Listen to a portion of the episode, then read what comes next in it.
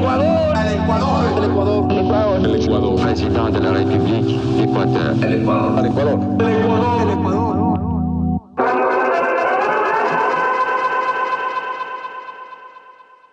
Buenos días. Buenas tardes. O buenas noches, depende mucho del uso horario en el que nos estés escuchando. Bienvenidos a un capítulo más de la historia con Wi-Fi, donde seguramente vas a encontrar otra hazaña, quizás una historia que en el colegio te contaron, y la vas a sentir de una manera muy diferente con todos los acontecimientos actuales. Y te tenemos un episodio que, dadas las circunstancias actuales, electorales sobre todo, se veía venir. Así como en su momento y en la primera vuelta conversamos sobre los decisivos momentos del debate del 84 y que revisando titulares también ha causado cierta sensación este último debate entre los dos candidatos que aspiran a la presidencia del Ecuador en este año 2021, podemos decir que llegamos a un punto en el que estos mismos candidatos están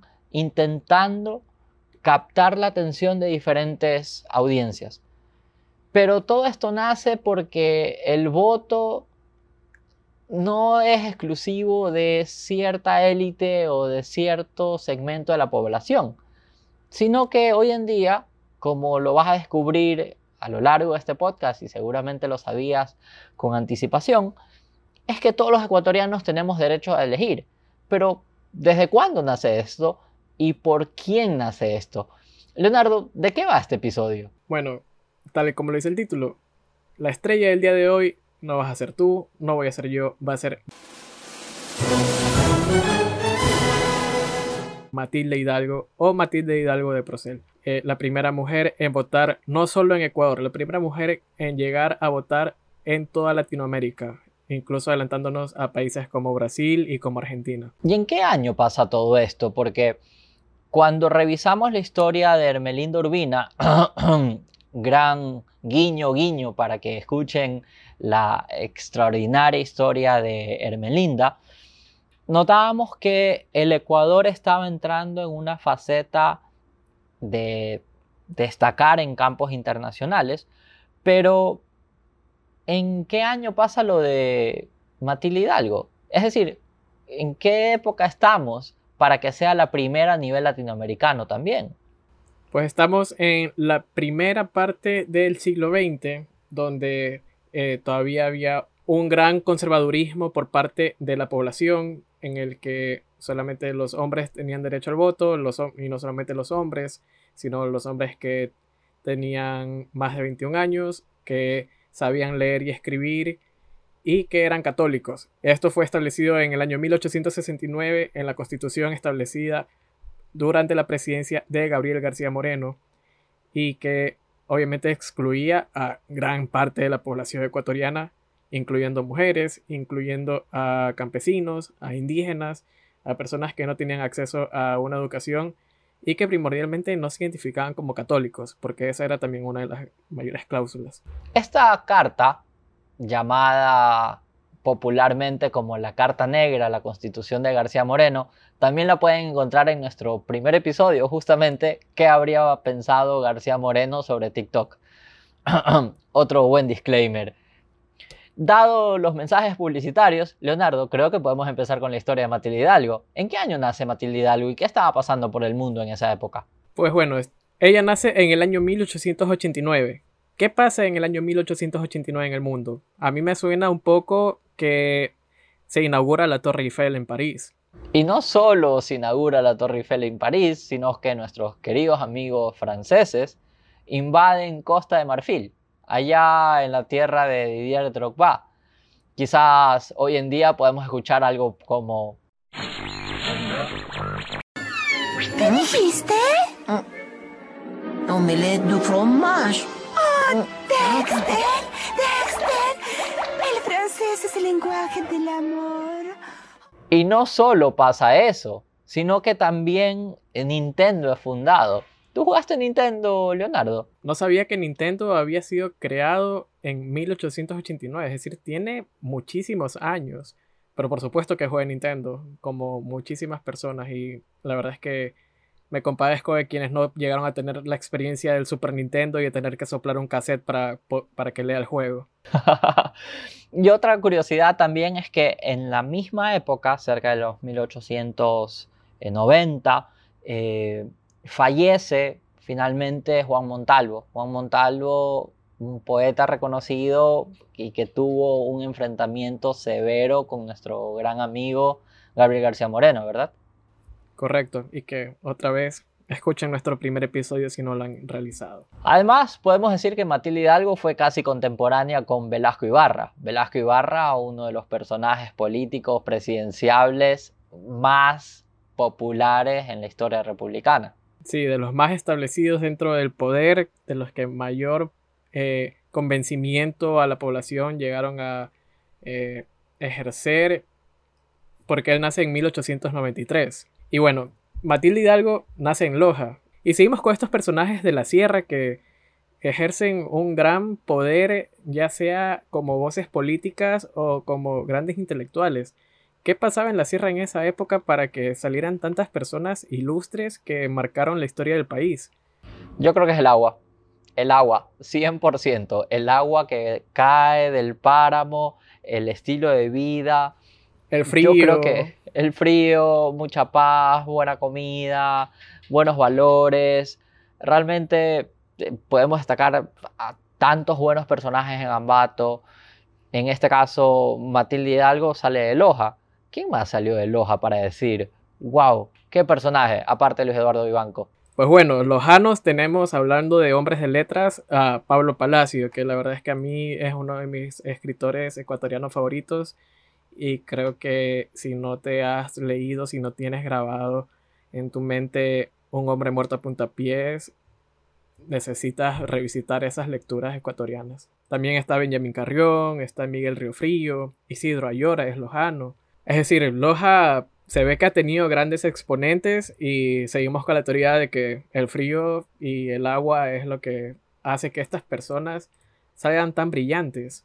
Yo pensaba que verde is life, pero seguramente hay algo en los páramos que los dotan de mejores vitaminas, proteínas, minerales para que lleguen a esos niveles. Pero volvamos a lo que nos tiene acá hoy en día. Matilde Hidalgo Nace Matilde Hidalgo en una familia grande, pequeña, cómo fue su niñez, cómo fueron sus estudios y cómo llega a ser tan trascendente a nivel global. Pues bueno, Matilde Hidalgo es hija de Juan Manuel Hidalgo, quien es un oriundo de Zaruma, y de Carmen Navarro, una migrante venezolana.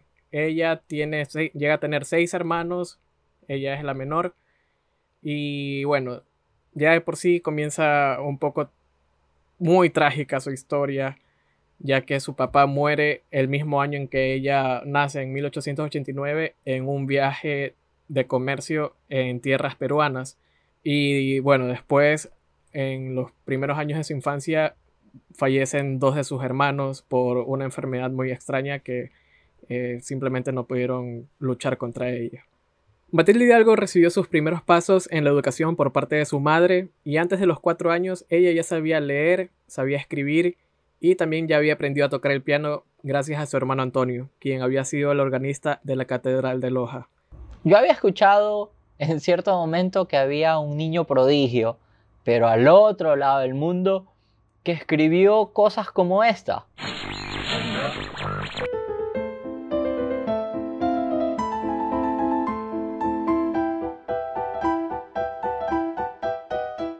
Y si no lo reconocieron, bueno, en su momento yo tampoco, no sé, Leonardo, si tú, pero estamos hablando de Mozart. Si estamos en una fase de hablar o de señalar prodigios, ¿qué más estaba haciendo Matilde Hidalgo a su corta edad? Pues bueno, Matilde Hidalgo entra a la escuela, cursa sus primeros estudios en la Escuela de la Inmaculada Concepción de las Hermanas de la Caridad en Loja, Estudios que en realidad no se le hicieron nada difíciles porque la educación que ella había obtenido en su propio hogar llegaban a hacer que esto sea como un paseo por el parque prácticamente. Me imagino que aprobaba todo y es de estas personas que se presentaba al examen y todo el mundo estaba nervioso a preguntarte, ¿estudiaste? ¿Estudiaste? Y te dice, no, no estudié. Y al final del día sacaba la mejor calificación mientras el resto de la clase estaba sufriendo. Capaz que iba a los exámenes de mejoramiento a, a redondear el 9.8 a 10. Eso me suena a algo que tú quizás hiciste en tu vida escolar, ¿verdad, Leonardo? En la escuela sí, ya después lo fui dejando un poco para disfrutar un poco más de, del brillo del sol. Shame para esas personas, pero un abrazo y otra estrellita para las personas que también lo hicieron durante su juventud y lo siguen haciendo en sus estudios universitarios. Volvamos a Matilde Hidalgo. Está en el colegio, aprueba todo. Estrellita de Navidad por todos lados. Llega un momento en que ya tienes que terminar el colegio. ¿Qué pasaba después? Pues ella, primero hay que acotar algo. Su nivel de entusiasmo por la educación y su interés por la ciencia hace que la escojan como auxiliar de enfermería en el Hospital de la Caridad junto a otras compañeras, eh, quienes no soportaron la dureza de las imágenes que tenían que ver a diario, que eran mutilaciones, pacientes que llegaban ensangrentados o gente que moría por enfermedades extrañas y que iban renunciando. Eh, Matilde Hidalgo en escuela ya estaba viendo esas imágenes. Eh, entonces ella continúa con su labor de enfermería como voluntaria en el hospital, pero a su vez ya termina la escuela y tiene una gran duda, ¿qué hacer después? Porque en esa época debemos de situarnos en, una, en un momento en el que la mujer no acostumbraba a llegar a la escuela secundaria porque había impedimentos en muchos, en muchas en muchos colegios y en muchas escuelas. Eh, estábamos en una sociedad que en ese entonces era muy machista, era muy retrógrada, en el que la mujer tenía que quedarse en la casa, eh, ser ama de casa, aprender a cocinar, a lavar la ropa y todo esto, mientras que cuidaba a los niños y eso era toda la vida de la mujer. No estábamos acostumbrados a ver a mujeres ejerciendo cargos públicos, oficios. Entonces, Matilde Hidalgo no se quiere quedar con eso. Ella ya tiene también muy ilustrada gracias a los libros que le fue mostrando su hermano Antonio y su mamá. Tiene este deseo de seguir instruyéndose y llegar a ser una médica. Entonces, ¿qué pasa después? Imagino que intenta armar la revolución como lo hizo Ana de Peralta o se manejó en un esquema mucho más diplomático?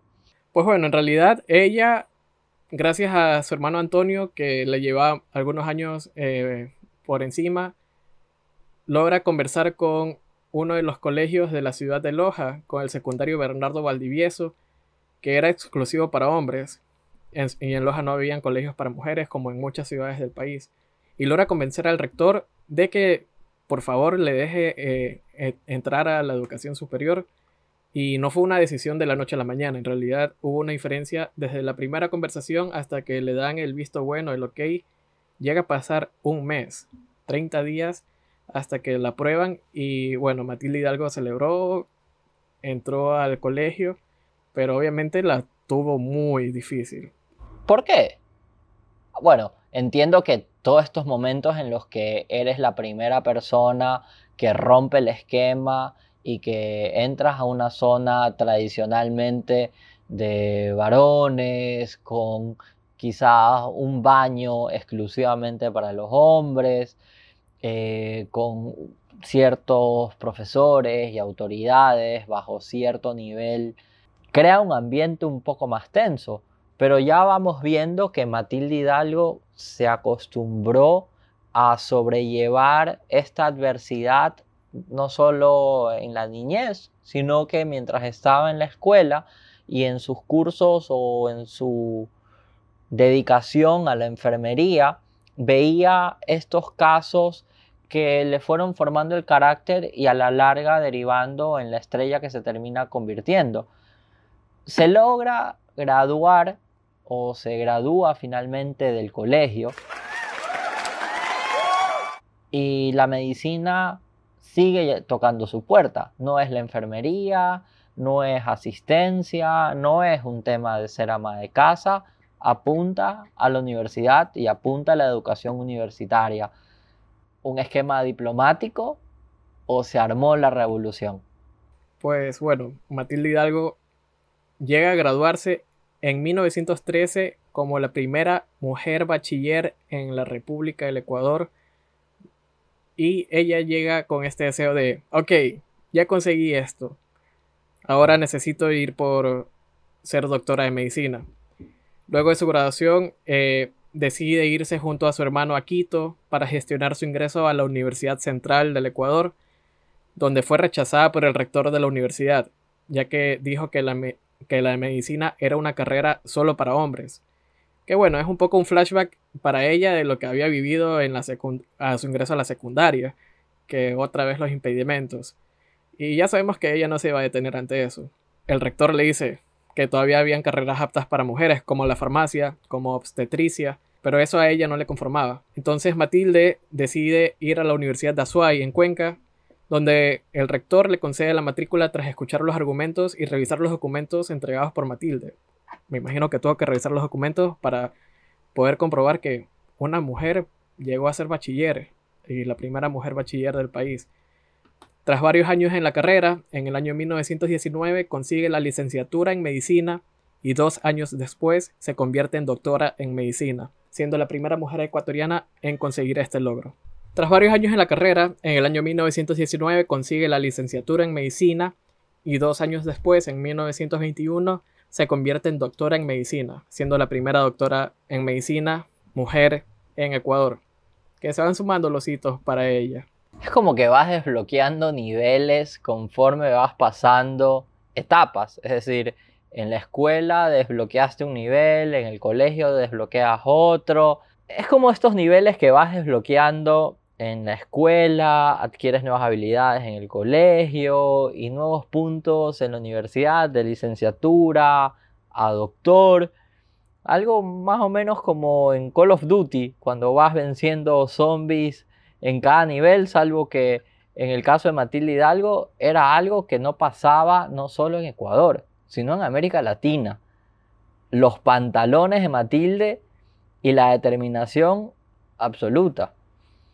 Llega a ser doctora, imagino que muy admirada por miles, un ejemplo severo para las generaciones que veían en Matilde Hidalgo un ejemplo fehaciente de lo que se puede y se quiere hacer para muchas.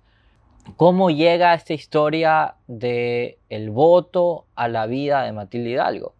Pues bueno, eh, tras ejercer, tras comenzar a ejercer su profesión en la ciudad de Guayaquil, llega el año 1924, donde va a haber un cambio de mandatario, va saliendo del poder José Luis Tamayo, y las elecciones están a la vuelta de la esquina. Ninguna mujer había votado hasta entonces y Matilde descubre o se da cuenta de que esto es extraño porque en realidad no hay nada que les impida a ellas votar, ya que eh, según el artículo 31 de la ley respecto al voto, para ser elector se requiere ser ciudadano en ejercicio. Y como mencionamos en algún momento, para ser ciudadano se requería tener al menos 21 años de edad, saber leer y escribir, pero nunca se menciona nada sobre el género.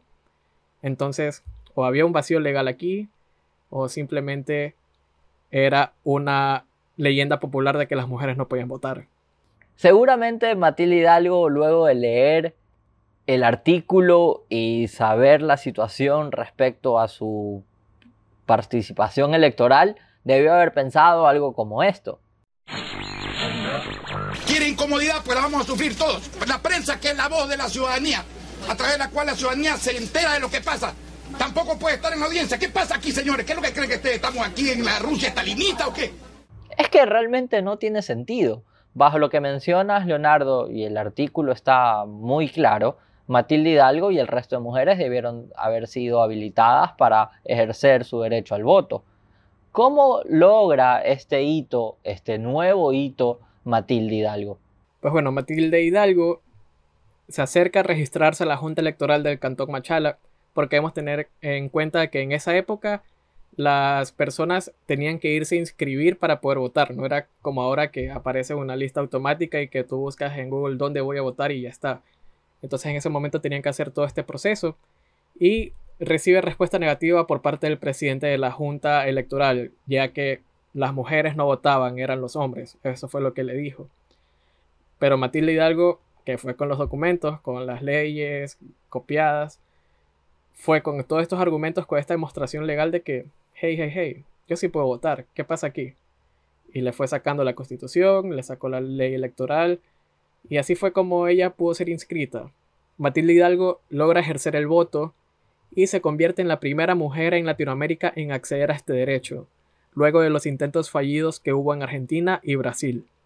Bueno, esto sucede en 1924 que ella ejerce su derecho al voto y no sería hasta 1928 que el voto femenino sería oficializado dentro de la Constitución, es decir, que se borra este vacío legal que no permitía a las mujeres votar dentro de la cabeza de las personas que estaban en el poder en ese momento y Matilde Hidalgo llega a ser eh, puesta como la primera mujer oficialmente en ejercer el voto en Ecuador. Algo curioso es que en 1916, durante el gobierno de Alfredo Vaquerizo Moreno, también se elimina el concertaje. El concertaje es una, un mecanismo en el que casi se aceptaba la esclavitud, en la que muchísimas personas indígenas, de color, que trabajaban en los campos, tenían que vivir trabajando para pagar el techo y la alimentación de sus patronos. Y cuando fallecían, la familia heredaba eh, las deudas. Es decir, una especie de esclavitud que fue eliminada hace muchísimos años bajo una figura capitalista. Bueno, Johnny, como te mencioné anteriormente, solamente podían votar las personas mayores de 21 años que, que supieran leer, escribir y que fueran católicos. Después todo esto se fue reduciendo un poco los requisitos. Pero ¿sabes en qué año el voto se hizo universal en Ecuador? 1940, 30. No sería hasta 1978 que se reconoció el derecho al voto de los analfabetos, entre los que estaba un amplio número de indígenas y de campesinos. Entonces estamos viendo de que igual nos demoramos bastante en reconocer los derechos de muchas personas que a la final también tienen, eh, merecen el, el poder de elegir quién va a ser su próximo mandatario. Y es un tema que me encanta porque hoy en día, durante las elecciones muy peleadas en este 2021, donde diferentes encuestas no dan un ganador determinado entre Andrés Arauz y Guillermo Lazo, empiezas a notar que cada candidato procura conversar o apuntar hacia una, audiencia que jamás habríamos pensado que se dirigirían. Es decir, las minorías con cualquier tipo de pensamiento, creencia, tienen su derecho a elegir y el mandatario tiene que saber llegar a ellos. Es impresionante que hasta 1978 el mandatario, la mandataria, apuntaba hacia un segmento pequeño. Y esto es un enorme avance, pese que se demoró muchísimos años, que parte de la lucha y la perseverancia de Matilde Hidalgo de Procel.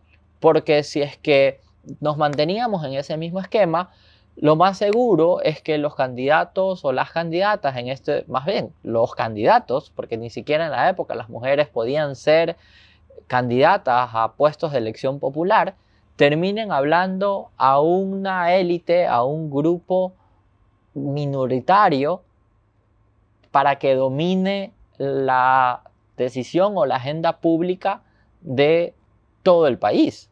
¿Te imaginas a Matilde Hidalgo en las elecciones del 2006? Entre... Señor Novoa, usted de las 10 personas, usted sin lugar a dudas es el hombre más rico del país, pero está en décimo lugar en el pago de impuestos. El primero es Romero Parducci Héctor. Doctor Álvaro Novoa, por favor. Y... por Venezuela, para llevarlos a la misma crisis venezolana. Esa sonrisa falta, esa sonrisa falta. Vamos compañeros, por eso te vamos a enterrar en la las urnas. Estás último, estás último, Correa. Johnny, ¿tú te imaginas cómo habría reaccionado Matilde Hidalgo cogiendo su teléfono en 2021, abriendo TikTok y escuchando esto? Andrés, no mientas otra vez. Dice que habla bien inglés, también ruso y francés, títere del machi es. Andrés, no mientas otra vez. O también esta parte. Nosotros somos el pueblo y lo tienes que saber. Ya tenemos presidente, mi presidente. Lo más cómico y lo más llamativo es que el derecho al voto, el derecho a la elección, ha sido un camino muy largo para que, no sé si te ha pasado, Leonardo, o a ustedes que nos están escuchando, cuando están en mesa y ven los votos y encuentran garabatos, órganos sexuales masculinos escritos en las papeletas o simplemente insultos porque, sí, al final del día es el derecho de cada quien elegir, pero es un derecho que obliga un nivel de civismo y responsabilidad porque nuestras buenas o malas elecciones determinan el futuro de muchos. La mujer es templo místico, donde se encierra la esperanza que la patria en lontananza ha alcanzado a divisar. Mas, para que sabiamente llene su misión divina, debe vagar peregreso por la azul inmensidad, no contentarse tan solo con el rosario en la mano y el breviario del cristiano querer la vida pasar. Es preciso abrirse paso entre envidia y mezquindades, y burlando tempestades dedicarse ya a estudiar. El estudio sublimiza, enaltece y dignifica. Es la ciencia la que indica los medios de progresar. Con ella podrá cumplirse misión tan noble y sagrada, y ofrecer mejor morada a Dios, la patria y hogar. Claro, a la final vivimos nosotros en democracia y debemos siempre buscar lo mejor para todo el país. Entonces, nosotros no le vamos a decir vota por tal candidato o vota por tal o anula el voto. Eso es decisión de cada uno. Solo les pedimos que voten de manera responsable y conociendo las propuestas de todos los candidatos. Entonces, bueno, estábamos hablando de Matilde Hidalgo, quien le ejercería luego cargos políticos, se lanzaría a realizar una carrera política, fue candidata del Partido Liberal como diputada por Loja, pero aunque su candidatura fue la vencedora, hubo una especie de trampita, un amaño en las papeletas que hizo que ella apareciera como suplente. Entonces, legalmente, ella no ganó y un candidato masculino la relevó en el puesto. Algo así pareció que ocurrió en el año 96, 98, no sé si te suena. O un apagón electrónico de nuestro querido amigo Juan Pablo Pozo en 2017. Y bueno, a la final son cosas que le iba a tocar vivir a Matilde Hidalgo, que a pesar de todo eso siguió siendo una mujer relevante en la historia del Ecuador. En 1949 recibe una beca de especialización para estudiar pediatría, neurología y dietética en Argentina. Y a su regreso es nombrada como vicepresidenta de la Casa de la Cultura Ecuatoriana. Recibe el honor de ser la presidenta vitalicia de la Cruz Roja entre otros homenajes a su labor por las reivindicaciones sociales y la lucha por los derechos de las mujeres. Y bueno, y tristemente ella fallece a los 84 años en Guayaquil, producto de una apoplejía cerebral en el año 1974.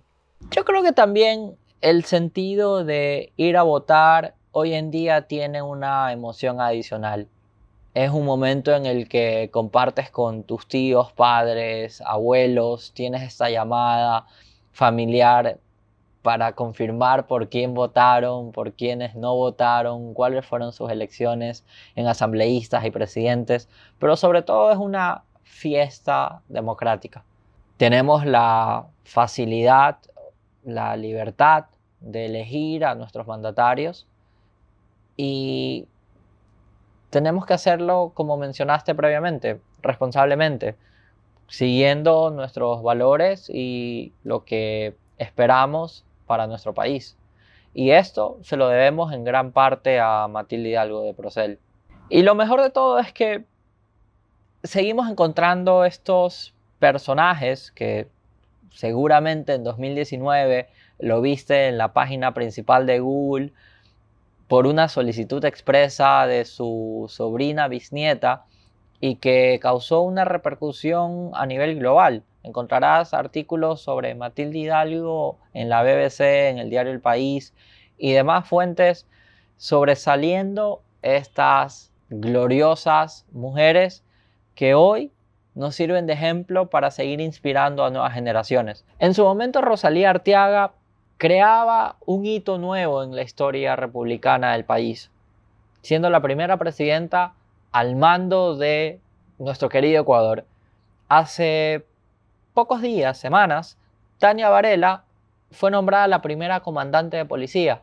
Hermelinda Urbina lo hizo a nivel latinoamericano. Matilde Hidalgo de Procer no solo en su trayectoria escolar, universitaria, sino también democrático existen gloriosas historias que nacen en Ecuador y que siguen inspirando a diferentes generaciones, no solo locales. Y son esos los valores que deberíamos seguir conversando, seguir resaltando y seguir admirando. Aunque hoy en día gran parte de los personajes admirados están entre TikTokers, YouTubers y demás personalidades, creo que siempre es bueno ver para atrás y revisar estos perfiles. Gente que quizás no tiene el mismo poder mediático que un baile revelador puede causar, pero que definitivamente logra inspirar generaciones, no solo a nivel local, sino también a nivel internacional. Mi nombre es Johnny Manrique. Mi nombre es Leonardo Waldo. Y nos encontramos en otro Remember histórico, mucho más decididos y mucho más orgullosos de los personajes que han salido de esta tierra. Hoy en día conversamos de Matilde Hidalgo, seguramente tendremos a otras personas que siguen causando efectos en la libertad que hoy vivimos en este querido país llamado Ecuador. Nos vemos en otro Remember histórico y no olvides comentarnos qué opinas en nuestra cuenta de Instagram arroba la historia con wifi.